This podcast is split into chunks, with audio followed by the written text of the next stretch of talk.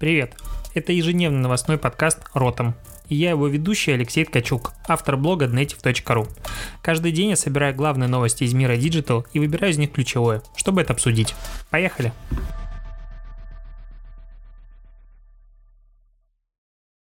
Двадцать января, Ротом подкаст опять с тобой. Сегодня обсуждаем главные новости прошедшей пятницы, Goldman Sachs, Google, обсуждаем Минкомсвязи, Сбербанк э, и все остальное самое интересное.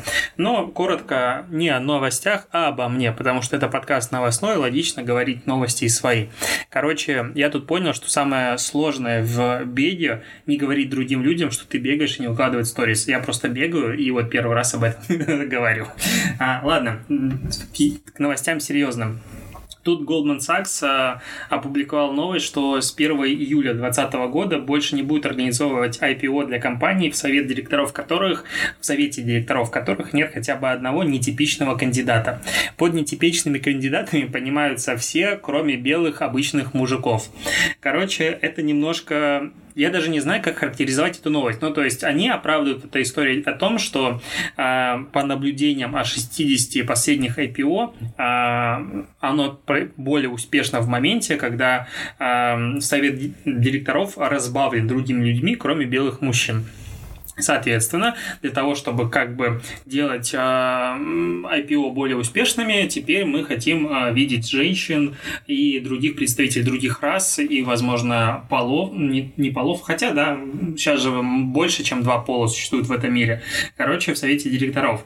Мне кажется, это одно из самых сексистских заявлений, которые я слышал за последний год, не за этот 20 а вот за календарный, э, короче, за 365 последних дней. Потому что, ну, это же адская дичь формата теперь компании для того, чтобы выйти на IPO, будут сознательно брать там девушек и женщин, рассматривать, к примеру, а, себе в состав исключительно для того, чтобы просто пройти по вот этому какому-то тупому канону. То есть не из-за того, что они хорошие специалисты, и в принципе специалист не формата будет теперь а специалист как бесполое такое существо, которое оценивается исключительно по его характеристикам профессиональным, а еще и потому, какого у него цвета кожи и какого он пола. Ну, это адская жесть, на мой взгляд. Возможно, таким образом надо бороться с сексизмом, я что-то не понимаю, но как-то я отказываюсь жить в таком мире. Ну, по-моему, это какая-то лютая дичь. И, в принципе, когда, а, ну, я напоминаю для тех, кто еще не в курсе, я был в Каннах, на Канском фестивале рекламы, и а, один из а, главных а, мессенджеров этого фестиваля,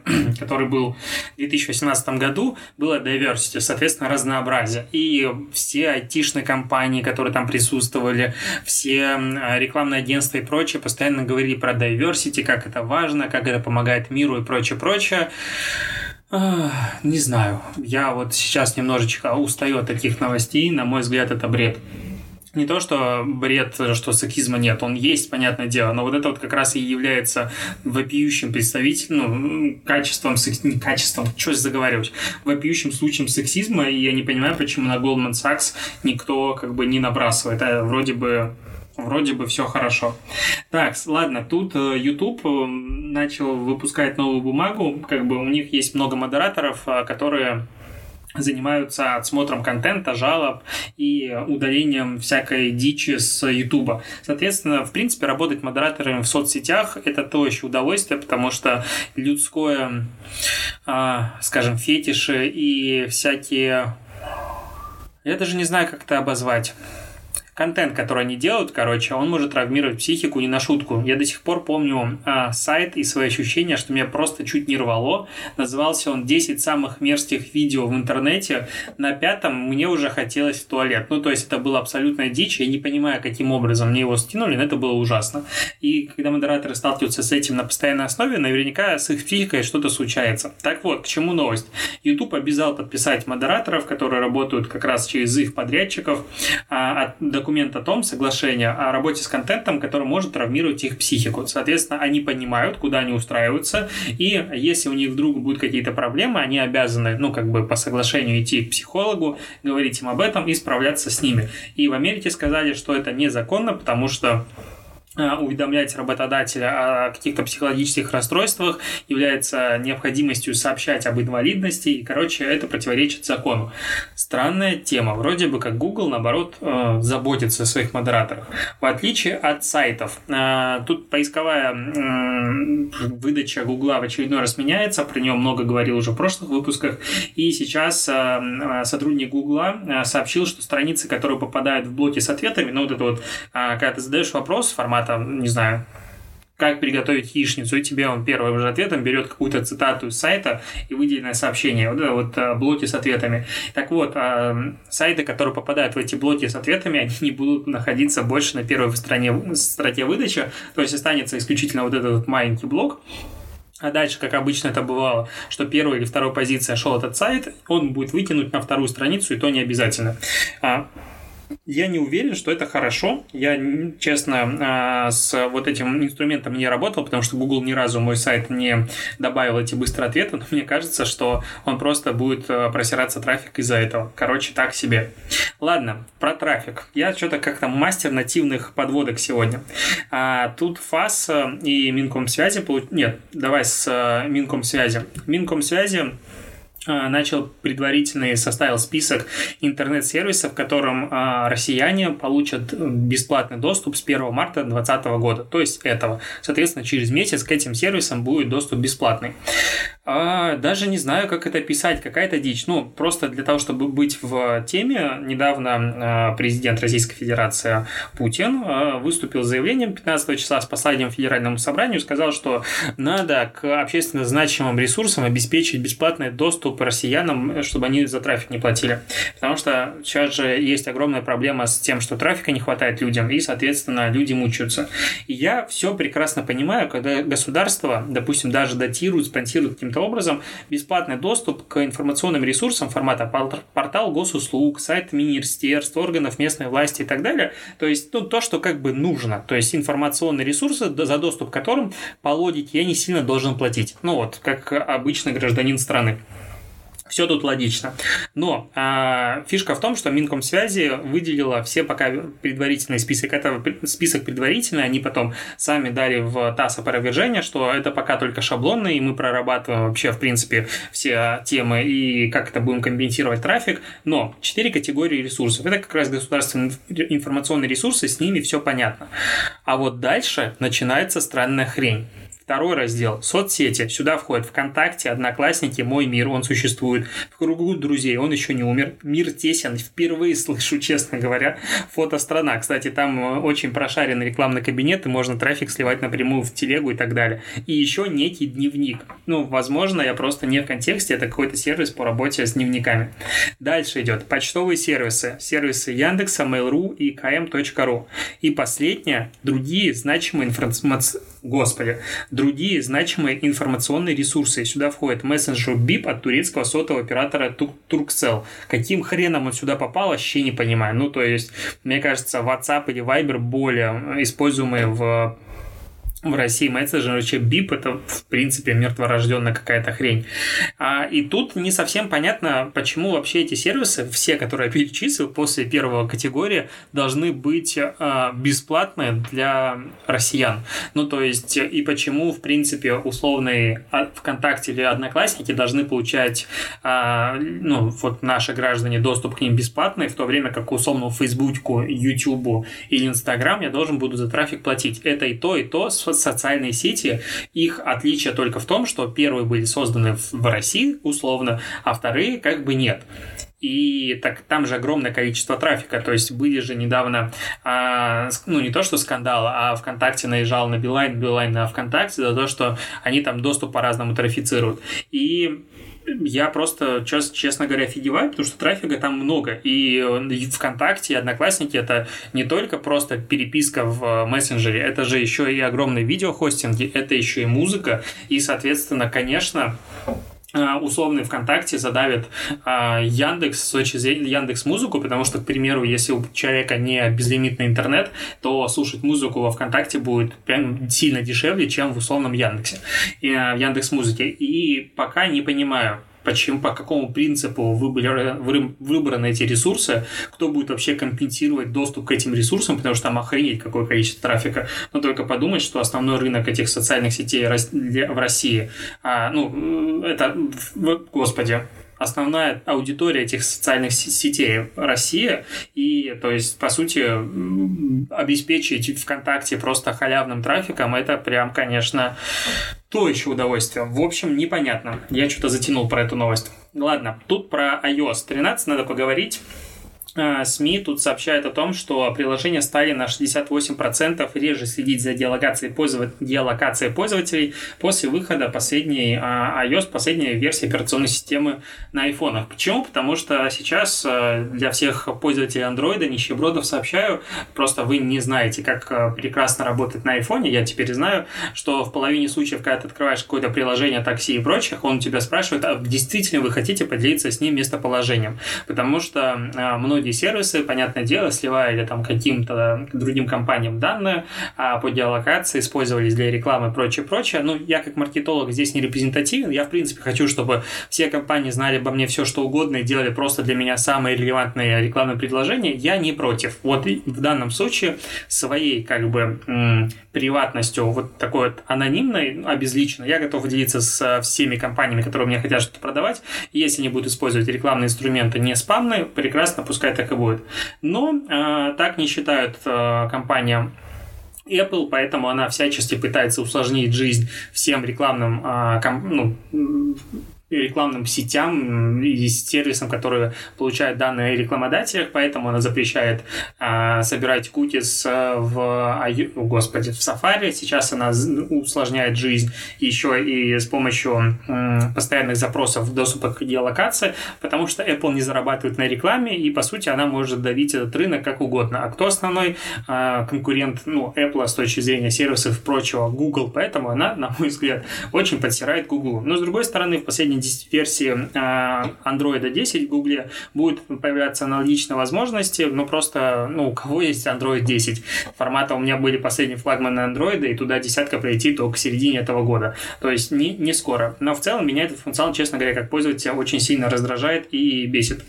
А, про, Сбербанк, про Сбербанк коротко. Тут Сбербанк отчитался о том, что а, он заработал в этом году дополнительно 700 миллионов долларов благодаря искусственному интеллекту. А в 2020 году заработает на этом уже миллиард долларов. И, в принципе, по оценкам специалистов, положительный эффект от внедрения искусственного интеллекта в мире может достичь 13 триллионов долларов. Ну, то есть, трендец, сколько денег это может принести дополнительно. Мне вот интерес в том, что это будет какие-то новая прибыль или сэкономленные деньги на том, что просто поувольняет всех людей, искусственный интеллект будет работать за обычных специалистов, которые сейчас выполняют этот функционал.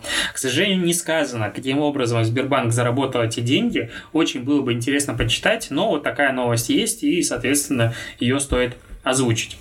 А, тут вообще а, на 2020 год 53% издателей, которых опросил а, Reuters, говорят, что а, подкасты будут очень важны в этом году. Ну, то есть, прям в следующем году, в, в этом, в следующем и так далее, роль подкастов будет расти очень сильно, потому что аудиопотребление растет, и вообще люди привыкают к этому формату все сильнее и сильнее. Причем а, основную важность отмечаю в том, что ежедневные новостные подкасты и подкасты с интервью – это прям топ-топ-топ в 2020 году.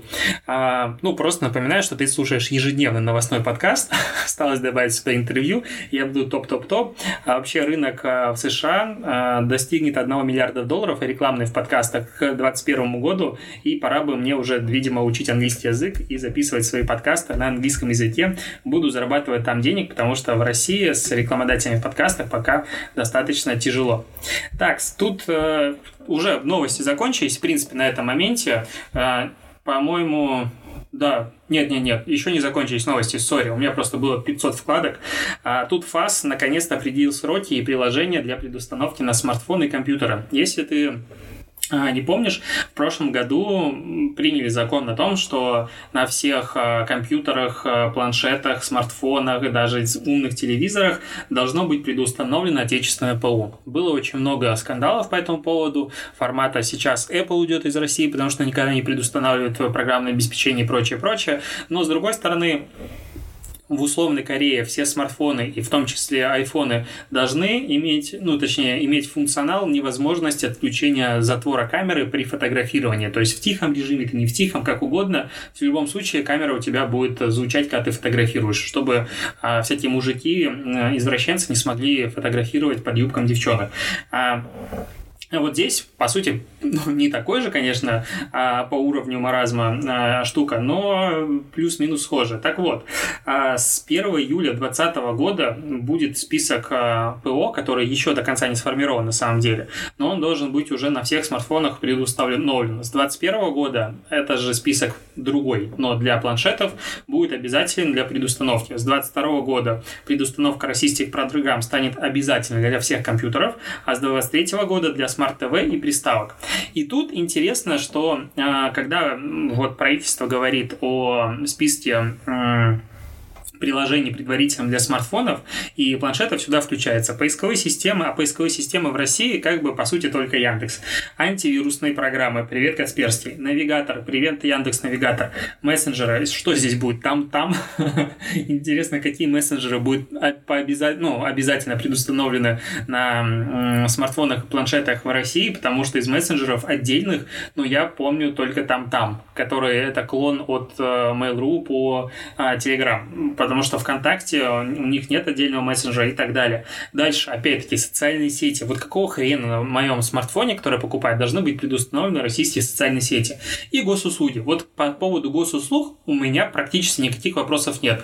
Окей, пускай будут, немножечко навязанная, но цифровизация а граждан пускай проводится. Но вот э, по поводу антивирусных программ, навигаторов, мессенджеров, это, конечно, лютая зашквар. Также на смартфоны предлагается еще устанавливать платежные системы. Ну, опять-таки, некий мир. То есть, по сути, здесь по списку сразу видно, кто уже, ну, либо дал на лапу, либо очень сильно заинтересован в установке, предустановке своих приложений, и наверняка в, а это явно уже будет интегрироваться, и с рынка России явно а, производители смартфонов и планшетов не будут уходить, поэтому если вы ВКонтакте еще активно не продвигали, начинайте продвигать, потому что Инстаграм начнет находиться в очень жесткой конкуренции с ВКонтакте, которым будет, во-первых, бесплатный трафик для всей страны, а во-вторых, он будет предустановлен абсолютно на всех а, смартфонах и планшетах, которые будут продаваться в стране.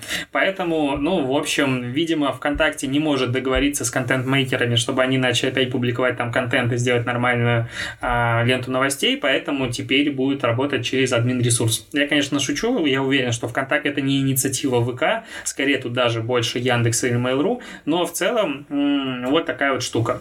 Ладно, а сейчас э, уже закончились новости, обсудим последние пару моментов. Тут э, Аэрофлот накосячил. Ну как Аэрофлот? А, скорее всего, это подрядчик, который э, в общем, в чем суть истории? Мужик летел из Нью-Йорка, по-моему, в Москву. Да-да-да. А, да, летел в Софию с пересадкой в Шереметьево. Он вез трех котов в переносках, э, да, платил дополнительно, чтобы с ними аккуратно обращались, чтобы им сразу отдали и этих котов ему в первую очередь и так далее. А когда прилетел в Шереметьево, что-то котов не было. Он пошел узнавать, где коты, ему отдали абсолютно разбитую в дребезде, по-другому не могу назвать, переноску. Причем эти переноски пластиковые, на них, мне кажется, прыгать надо, чтобы им что-то случилось, они очень крепкие. Она просто разбита в мясо, и, в общем, два кота погибло. То есть ему разрешили взять этих котов с собой в салон. А, один кот погиб в полете, второй тоже. А потом врач сказал, что а, от, ну, погибли коты от внутреннего кровоизлияния из-за того, что, скорее всего, ну, как бы их ну, не били, а из-за физического воздействия на котов. А третий кот обмороженный прилетел, ну, то есть обморожение.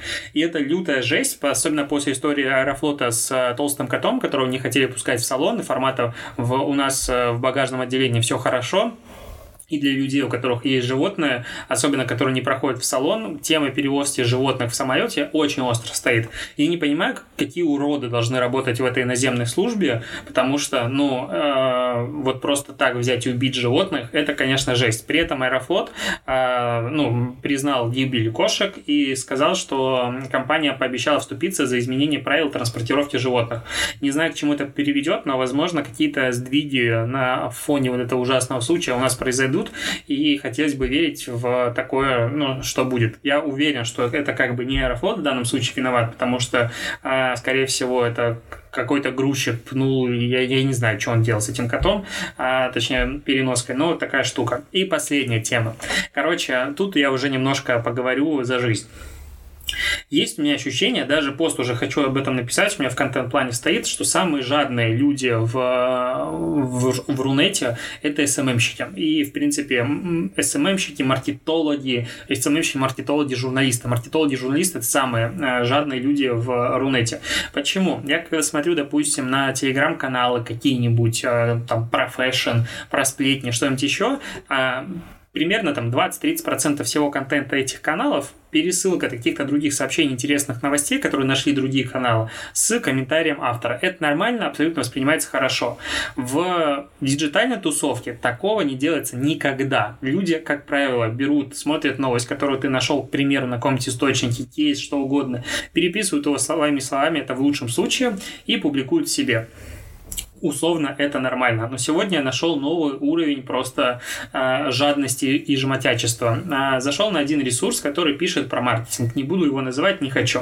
И тут э, было опубликовано недавно, совсем сегодня, э, кейс про игровую маску в Инстаграм.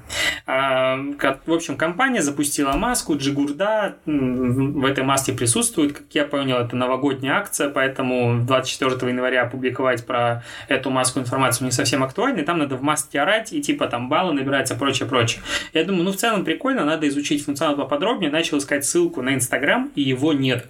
То есть медиа, который пишет про маркетинг, который пишет про кейс какой-то компании, и даже взяла комментарии у представителя этой компании и э, агентство, которое эту маску делало, они не дали даже ссылку на, ну, на оригинал статьи. Ну, не на оригинал статьи, а на сам этот э, инстапрофиль.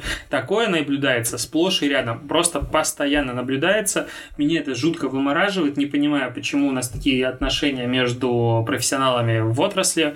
Регулярно все это наблюдаю, но я долго рассказывал в прошлый раз, позапрошлый раз про авторские права, меня в этом упрекали, поэтому на этом все. Мы заканчиваем. А, хороших выходных, спасибо, что дослушиваешь, и пока.